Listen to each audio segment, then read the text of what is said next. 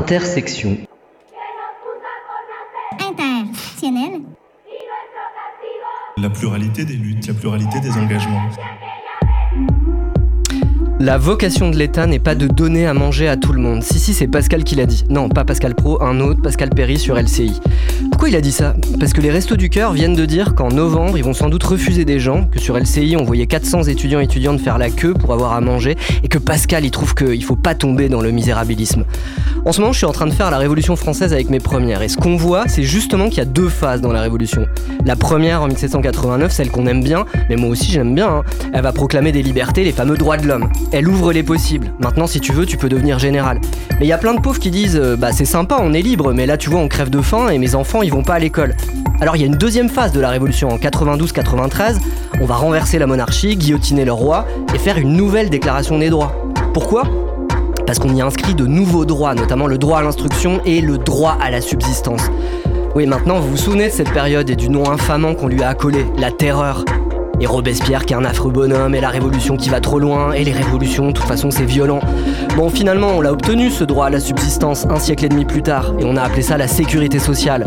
Entre-temps, il y a eu des décennies de lutte, il y a eu des millions d'heures de grève, il y a eu des morts aussi pendant les grèves, dans la résistance, il y a eu des écrivains qui ont pris la défense des pauvres, il y a eu Hugo, il y a eu Zola, il y a eu Sartre, mais Pascal, il doit pas aimer Hugo, il a pas dû lire Les Misérables. Bref, grâce à tout ça, on a conquis des droits, c'est ça qui les terrorise, c'est ça qu'ils trouvent violents et c'est ça qu'ils veulent détruire. Ils ont déjà rétabli le travail forcé pour les bénéficiaires du RSA.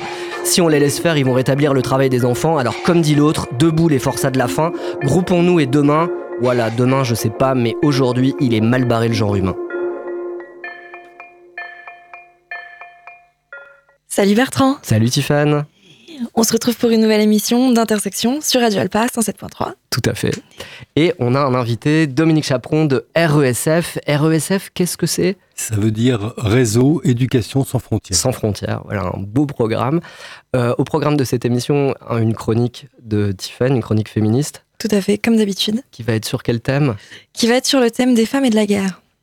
Femmes et la guerre, ok. Je ne vois mhm. pas du tout pourquoi. Oh, euh, Dominique, bonjour, merci d'être venu euh, à Radio Alpa. Tu connais un peu les lieux, je crois. Oui, oui, je suis déjà venu ici. Et toi, donc tu représentes euh, RESF. Pourquoi on t'a fait venir? Parce que vous proposez quelque chose samedi après-midi à la fonderie à partir de 15h30 un débat-échange à propos du projet de loi sur l'immigration. Alors, euh, ce projet de loi, ça fait longtemps qu'il est dans les circuits. Je crois que ça fait quasiment un an depuis décembre 2022. Il a été annoncé, oui. Il a été annoncé. Ensuite, on a eu un projet. Euh, Alors, il y a un projet qui a été présenté. Il n'a pas encore été discuté à l'Assemblée, mais il a été présenté au, Sénat déjà. Et euh, donc là, dans les cartons, ça serait normalement d'ici le mois de novembre que ça devrait être présenté à l'Assemblée nationale. Et au, Sénat, je crois aussi. Le Sénat s'est déjà été le présenté, déjà qui a déjà euh, lui-même euh, produit un certain nombre d'amendements pour en discuter si on a un peu de temps. Alors on a du temps justement et euh, la question c'est qu'est-ce qu'il y a dans ce projet? On, en avait entendu parler un petit peu je crois pendant le mouvement des retraites. Euh, Macron avait dit bah finalement euh, on arrête un petit peu de bosser là-dessus. Voilà ça, avait été annoncé au printemps puis avec le mouvement des retraites effectivement ça chauffait un peu donc sans doute que le gouvernement a estimé qu'il valait mieux différer le, le la, la programmation. Bon c'est un sujet polémique évidemment et voilà on peut évidemment discuter euh, aujourd'hui pour voir les enjeux euh, qui sont euh, dans ce programme.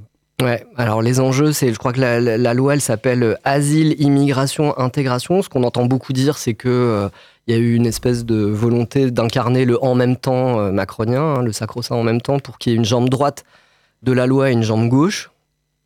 Peut-être on peut parler de la, la jambe gauche ou, non vous voulez commencer par quoi? La jambe droite. la jambe droite c'est la répression, c'est le volet répressif, et la jambe gauche c'est le volet intégration sympa. Ouais. bah c'est ça. Le, volet, euh, on est euh, on est gentil et on fait euh, on, veut faire une communication pour dire que finalement c'est pas si terrible. Notamment, on va faciliter les titres de séjour pour certaines personnes. Oui. Alors peut-être avant d'attaquer directement sur le sujet, il faut resituer un peu le contexte général. C'est quand même la 22e loi en 40 ans. Mmh. Donc, ça fait beaucoup. le décompte, ça fait une loi tous les deux ans. Mmh. C'est une hein obsession à ce niveau-là. C'est une obsession, on va dire. Alors, effectivement, il y a le, gouvernement de, sous la présidence Macron. C'est quand même la deuxième loi sous Macron, puisqu'il y a déjà eu une loi en 2018 mmh. qui était la loi Collomb. Et donc cette nouvelle qui est annoncée, à chaque fois, il y a effectivement un discours qui parle d'immigration maîtrisée, de droit, de rendre effectif le droit d'asile, de réussir l'intégration et d'associer la fermeté avec l'humanité. Alors on voit très très bien où est la fermeté, hein, dans toutes les lois précédentes et aussi dans celle-là. On a beaucoup plus de mal à voir évidemment la dimension humanitaire dans ces projets. Ouais, et puis tu as, raison de commencer par ça, parce que ça a des effets quand même très concrets sur le réel euh, politique euh, de notre pays. C'est-à-dire qu'à chaque fois, ces 22 lois, elles, finissent par euh, légitimer la parole de l'extrême droite, en fait. Alors, c'est ça qui, évidemment, qui caractérise un petit peu tous ces projets. On sent bien qu'ils sont, enfin, l'invasion, je dirais, du, secteur médiatique et politique des thèmes de l'extrême droite sont effectivement à l'origine de, ce, de ces multiples lois et projets.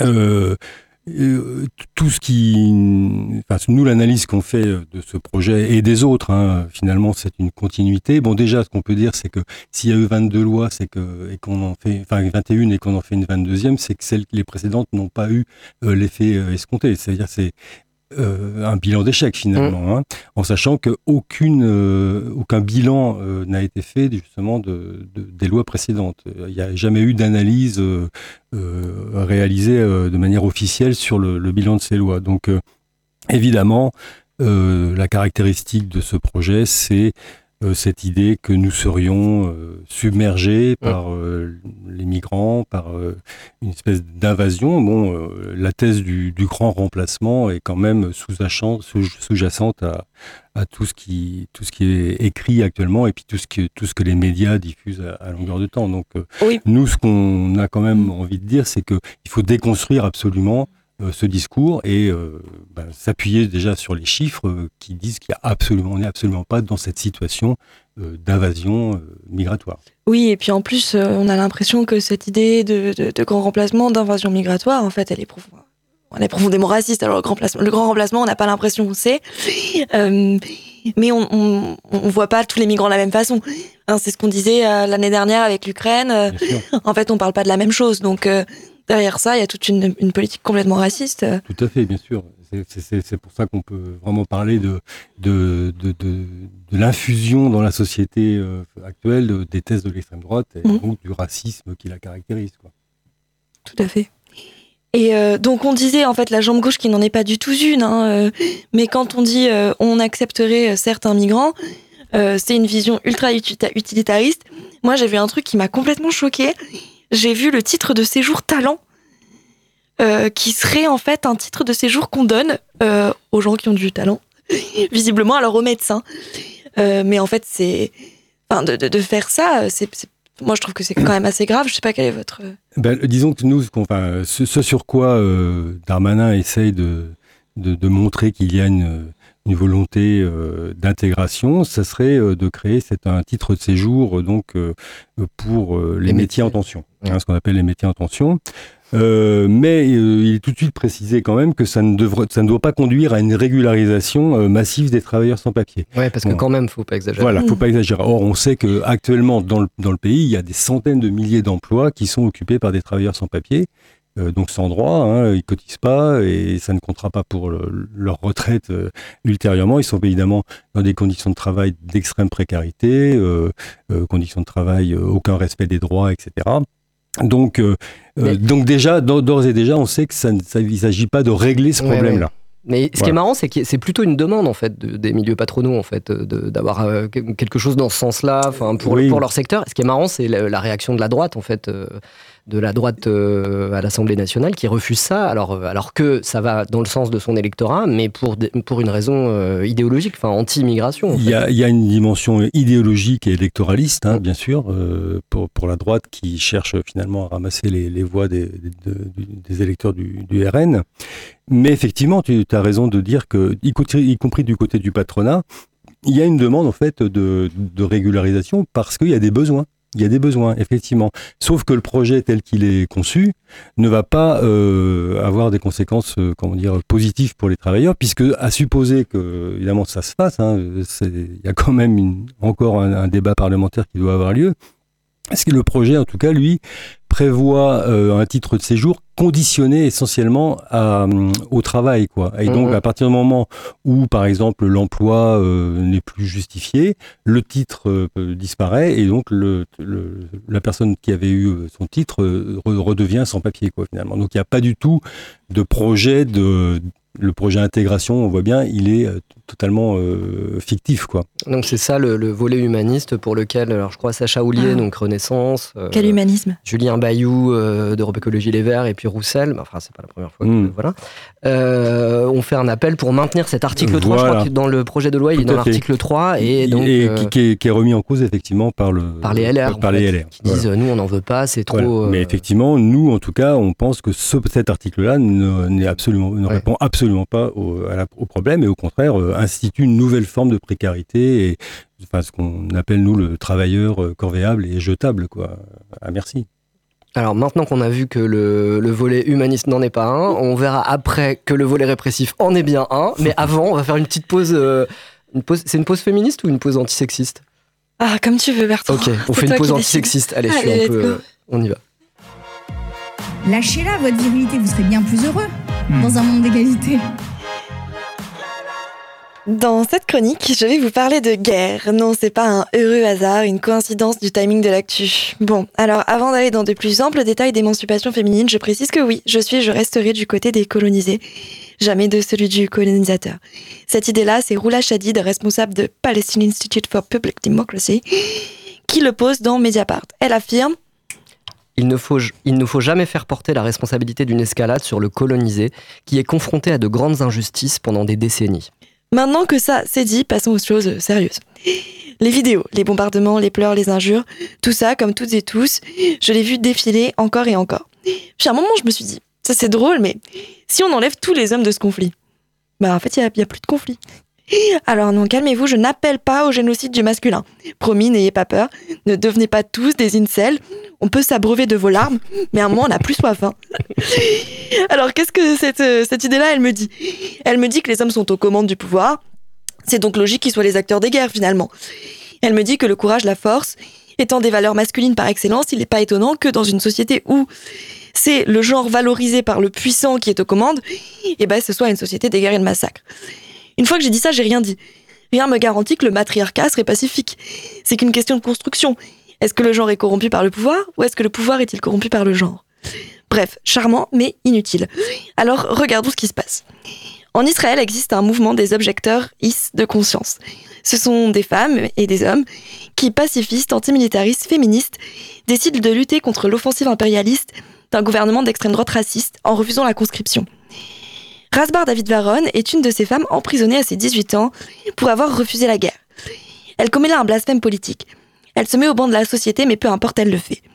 Dans les déferlantes, elle témoigne. Elle avait 15 ans lorsqu'elle a découvert les murs entre Israël et la Cisjordanie. J'ai compris que cette armée que je croyais de défense, comme son nom l'indique, était en réalité une armée d'occupation. En quelques minutes, mon monde s'est effondré. Tous mes repères avaient disparu. Annette Gerlitz fait partie d'une génération de féministes qui prend conscience. Leur, con- leur collectif se nomme Celles qui refusent. Quand Alice Miller se bat en 1995 pour faire reconnaître le droit des femmes à entrer dans l'armée et à défendre Israël, elle se trompe de combat. Gagner le droit d'aller tuer d'autres femmes à Gaza, tu parles d'un droit. Alors, Annette Gerli- et Annette Gerlitz, elle est catégorique. Le féminisme, ce n'est pas l'égalité dans l'exercice de la domination. C'est l'émancipation de toutes, y compris des femmes palestiniennes. Ce n'est pas la liberté, l'égalité dans l'exercice de la domination. C'est bien cette lutte globale qu'il s'agit de mener. Contre un régime qui menace les Palestiniens et les Palestiniennes LGBT de les outer pour les contraindre à devenir des informatrices. C'est dans le cadre des mouvements féministes que naît cet antimilitarisme. Et vous savez quoi? Il commence pas en Israël. À la veille d'un des conflits les plus meurtriers de notre histoire, Jane Mim, en 1914, nous dit Et tant que durera la guerre, les femmes de l'ennemi seront aussi l'ennemi. Parler des femmes et de la guerre, c'est parler de l'arrière. Moi, j'ai un poster au-dessus de mon canapé qui dit Join the Women's Land Army. Rejoins l'armée des femmes paysannes. C'est connu, mais pendant la guerre, c'est les femmes qui font le travail des hommes, c'est les femmes qui deviennent ouvrières et paysannes, et qui du coup font la grève. Oserais-je le dire, elles le font mieux que les hommes. Eh oui. En 1915, les travailleuses de Berlin organisent une manifestation massive. En 1916 à Paris, elles attaquent les magasins et dévalisent les réservoirs de charbon. En Autriche, la même année, Pendant trois jours, c'est le sbeul total. Les femmes manifestent contre l'armée et l'inflation, puis elles s'assoient sur les voies ferrées pour pas que les soldats partent. Sylvia Panhurst est une femme anglaise qui fonde le Women Peace Party. Elle publie un journal pour les travailleuses et ouvrières pacifistes pour le droit de vote et l'égalité des salaires, à contre-courant de celles et ceux qui veulent mettre de côté les revendications spécifiques des femmes pour se concentrer sur la guerre. Cette militante magistrale se retrouve en prison cinq mois après être allée rencontrer Lénine en Union soviétique. Son œuvre est relayée, poursuivie par le Comité international des femmes pour la paix permanente. Il n'y a pas la femme en guerre. Il y a les femmes et les guerres. Et d'en tirer une conclusion univoque serait biaisé. Je peux toutefois vous dire que ce que moi j'en tire de ces lectures, ce que j'en tire, c'est que les combats des femmes sont grands, plus grands souvent que les guerres impérialistes. Qu'elles sont parfois les seules, ces féministes qui refusent de tirer sur d'autres femmes, à faire jaillir un cri somptueux pour une sororité de la paix. Le refus des combats par les femmes, c'est pas le reflet d'une sempiternelle douceur féminine, c'est tout le contraire. C'est la force de s'opposer à des schémas civilisationnels profondément ancrés. Je crois que l'oppression crée la colère, que la colère donne de la force, et que ce joue là le moteur d'une guerre bien plus grande, contre le patriarcat et contre les dominations parce qu'il n'y a pas et qu'il n'y aura jamais d'égalité dans la domination. Notre son ne marche pas, Bertrand. Merde. Alors on peut enchaîner. ça nous laisse plus de temps, du coup, c'est plutôt. Une... Exactement. Tu, peux pas le chanter, c'était quoi ce qu'on ah, devait entendre Ah, je parle pas arabe. Ah ouais, Euh, ah, bah, tu peux le faire, euh, la, la mélodie, c'était quoi euh, C'était Che Guevara. Che Guevara. Exactement, Et en par fait, Amal Murkus, qui est une communiste féministe palestinienne et qui a repris Che Guevara en changeant les paroles En arabe, du coup. en arabe. C'est magnifique et je pas le bon format, donc on peut pas l'entendre. Bah, Peut-être on- que d'ici la fin, On, on invite les auditeuristes à aller vite sur euh, YouTube pour l'écouter et puis à Exactement. revenir vite euh, parce qu'on Oui. va parler de, des choses intéressantes. de, de la loi asile. Je sais pas si c'est intéressant, la loi asile immigration, mais euh, ce que dit euh. Dominique Chaperon, RESF, c'est intéressant. Et, euh, et peut-être qu'il faut venir euh, samedi après-midi euh, à la fonderie euh, à partir de 15h30. Et on avait promis aux auditeuristes de parler de la deuxième partie de la loi, qui est la partie euh, pas sympa et qui est vraiment pas sympa. Alors que la première partie, la partie sympa, en fait, elle est pas, elle est pas est sympa, pas non sympa plus. non plus, Donc euh, tout, sympa. tout le projet, il est pas sympa. mais à des niveaux différents. Voilà. Alors, la deuxième part, le volet répressif, donc euh, voilà, il, il remplit son rôle, hein, il est vraiment répressif, il s'agit de un peu verrouiller. De tout, verrouiller, euh, bien sûr. euh, Il y, a un- il y a un truc, tu as parlé de Darmanin, il joue gros euh, dans ce truc. hein. Il y a aussi un- Bah, une on- instrumentalisation on- de la loi pour montrer à quel point il est On présidentiable. peut et tout penser que voilà, lui, Voilà. il a un projet personnel et Ouais. Euh, politique euh, dans, dans- dans- là-dedans. C'est pour ça qu'il qu'il insiste fortement. hein. Donc, euh, Euh, euh, voilà, bon, après, indépendamment de lui, de toute façon, d'une manière générale, euh, la politique qu'il mène est celle qu'aurait menée, je pense, n'importe quel autre ministre euh, choisi par Macron. C'est une politique qui, de toute façon, euh, déroule le tapis rouge à l'extrême droite. Ouais. Hein, et c'est ça le, le danger, quoi. Il y a peut-être un truc aussi, qu'on- parce qu'on a pas mal parlé de la Baïa, tout ça. Enfin, on a tous les six mois une polémique euh, anti-musulmane, et en fait, ça fait Mm. système aussi avec ces lois, euh, ces Mm. lois qui reviennent tout le temps. Enfin, c'est, c'est- Bah, le, le- après l'analyse que, que- qu'on fait et que font, euh, qu'on est nombreux à faire, c'est que bien évidemment, c'est, là- c'est toujours le- en, en période de crise, crise sociale, crise économique. Le, la stratégie du bouc émissaire, évidemment, Mm. permet euh, de parler d'autre chose que des vrais problèmes. Quoi. hein. Et donc, euh, bon, d'ailleurs, enfin, je dirais, euh, je pense que l'opinion publique n'est pas complètement dupe, puisque le, le- la- quand on- dans les sondages d'opinion, la question de l'immigration n'apparaît pas comme étant un sujet prioritaire, contrairement à ce que veulent nous faire croire les, les politiques, quoi. Hein, donc euh, les gens voient bien que les problèmes ils sont ailleurs, les vrais problèmes, quoi. Bon après, moi ce que je peux, enfin ce que je trouve important à dire, parce que là il y a, on, on est dans une, un travail de, de conviction. Il faut qu'on mène Ouais. un travail de conviction auprès de l'opinion, à savoir que euh, il, il- on, on ment- on nous ment, on ment sur la réalité de l'immigration euh, en France. hein. Quelques chiffres euh, qui me paraissent assez importants. Euh, Macron a récemment, donc, quand dans son dernière interview, a dit que la France faisait sa part dans l'accueil des, des étrangers. oui, c'est faux. oui. Hein, la France est en 19e position au niveau européen sur l'accueil, euh, le nombre de- d'accueils de, réfugiés et de demandeurs d'asile. Et au niveau mondial, c'est la- elle est en 39e position. Donc on est loin, loin, loin d'être, euh, comment dire, euh, les bienfaiteurs de l'humanité que souhaite que, que, que, que Macron, euh, tel que Macron en parle. Ouais, c'est-à-dire si on veut être le pays des droits de l'homme, faut faire un peu mieux que être devant la, la Hongrie, je pense. Voilà, Peut-être ça exactement. le, le- Tout à fait. Et bah là, j'ai l'impression qu'on n'essaye pas du tout d'être devant la Hongrie, j'ai l'impression qu'on essaye de les doubler en termes de, répression. Euh, quand on lit des choses du style que l'expulsion des étrangers en situation régulière euh, pourra se faire, sera facilitée, il me semble, euh, s'ils ont fait des délits. peu importe la gravité, enfin avec des, des, des, délits qui sont pas forcément absolument graves, etc. Enfin, quand on dit qu'on peut juste renvoyer des gens qui sont en situation régulière, c'est pas oui, Il y, a aussi des formulations très problématiques comme euh, l'expulsion des étrangers menaçant l'ordre public. Alors ça, mm. on le sait en tant que militant, euh, dès qu'il y a des formulations comme ça, euh, des lois liberticides, ah elles vont viser un groupe particulier, enfin les, terroristes ou supposés tels en 2015, et puis après, toc, on va arrêter des écologistes pendant la COP 21. C'était ce qui s'était passé en décembre 2015. Ça, c'est clair, et il y a vraiment cette idée, enfin c'est ce que c'est la, fameuse phrase de Darmanin, on va être gentil avec les gentils et méchant avec les méchants. Mm. Donc il y a quand même cette idée de considérer a priori, d'une manière générale, les migrants comme des potentielles euh, personnes euh, dangereuses pour la société. Quoi, hein. C'est les Indiens, en fait. voilà, donc puisqu'on parle de ça, en fait, euh, l'idée est martelée que les étrangers commettent davantage euh, d'infractions que, que, la, que, la, population. En fait, euh, il y a 15% des, des étrangers hein, qui, sont, qui peuvent être condamnés,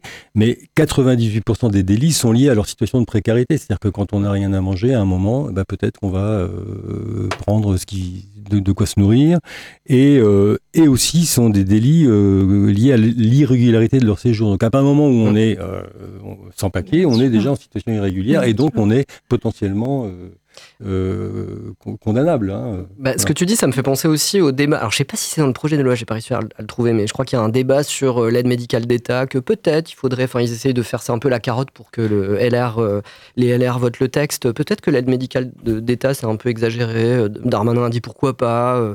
Borne a dit, bah, on verra, mais on n'est pas opposé. Enfin, oui, ça, ça fait et de la transformer en aide médicale d'urgence. Ça fait partie des, des, amendements que le, que le Sénat a proposé. Et, en fait, ça, ça rejoint la même logique que celle que tu disais, c'est-à-dire que à la fin, enfin, c'est aussi toute la société qui risque de, d'en payer les frais parce que s'il y a des épidémies, etc. C'est quand même, il y, a, des sujets de santé publique hum. qui vont passer complètement à la trappe.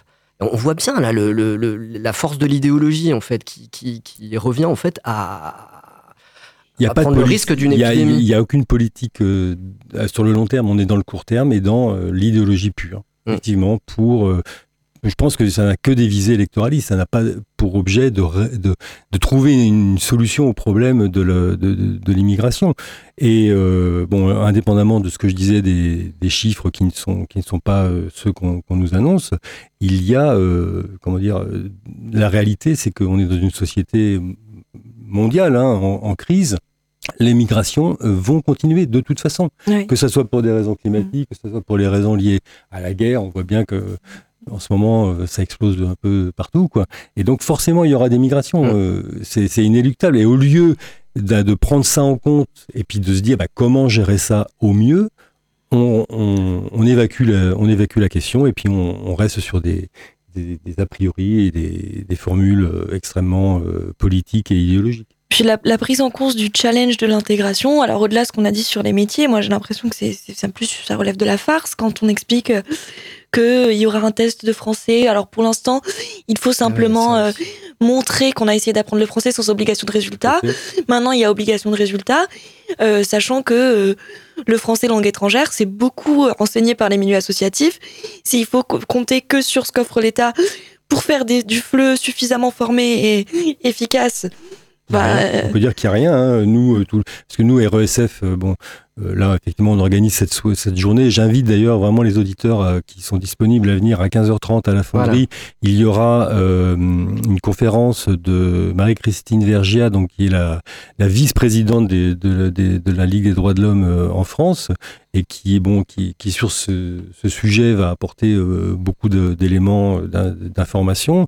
Et puis nous, au quotidien, on rencontre effectivement des, des, tas de gens, des tas de familles qu'on essaye d'accompagner pour que leur droits soient, soient. Donc euh, voilà, suite à cette euh, conférence, il y aura aussi un temps de convivialité. Donc les gens qui le souhaitent peuvent venir apporter chacun un petit plat à partager. Et puis voilà, après, on, reste ensemble et on, discute et puis on, montre que bah, finalement l'immigration c'est une richesse et, non pas ce qu'on ce qu'on veut nous faire croire.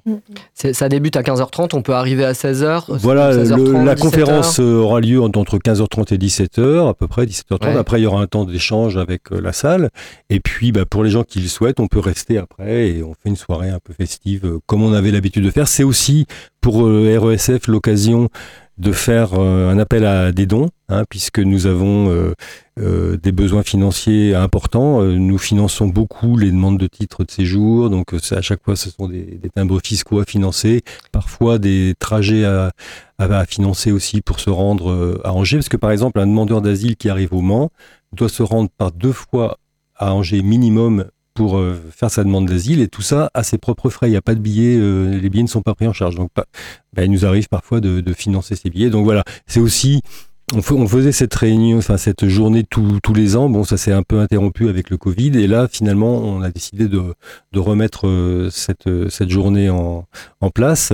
Donc voilà, on peut peut-être dire, pour terminer, vos, temps de, vos après-midi, de vos permanences. Voilà.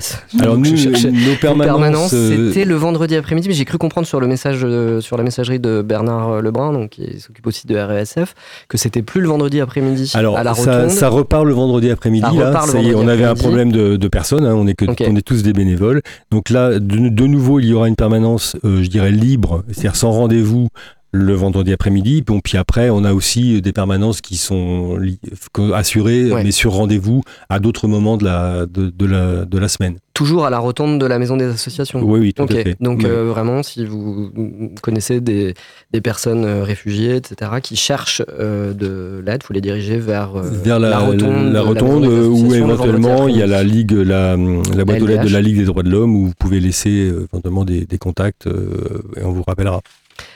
Eh ben Dominique, merci d'être venu, merci RESF. À samedi, euh, à samedi 15h30 à la fonderie. Samedi 15h30 à la fonderie. Avant ça, vendredi 10h, préfecture pour une manif, une manif, retraite, salaire, environnement, égalité. Bref, des revendications et on continue. Euh, et le 16 octobre à 20h, donc lundi, une nouvelle réunion euh, à la maison des associations euh, pour euh, les, la solidarité contre les personnes, pour les personnes à la rue, contre le mal logement, euh, étroitement lié à la question qu'on a abordée aujourd'hui. Voilà, faudra peut-être qu'on les invite. Pas d'émission la semaine prochaine, mais à la semaine d'après, Bertrand. Ok, Tiffany.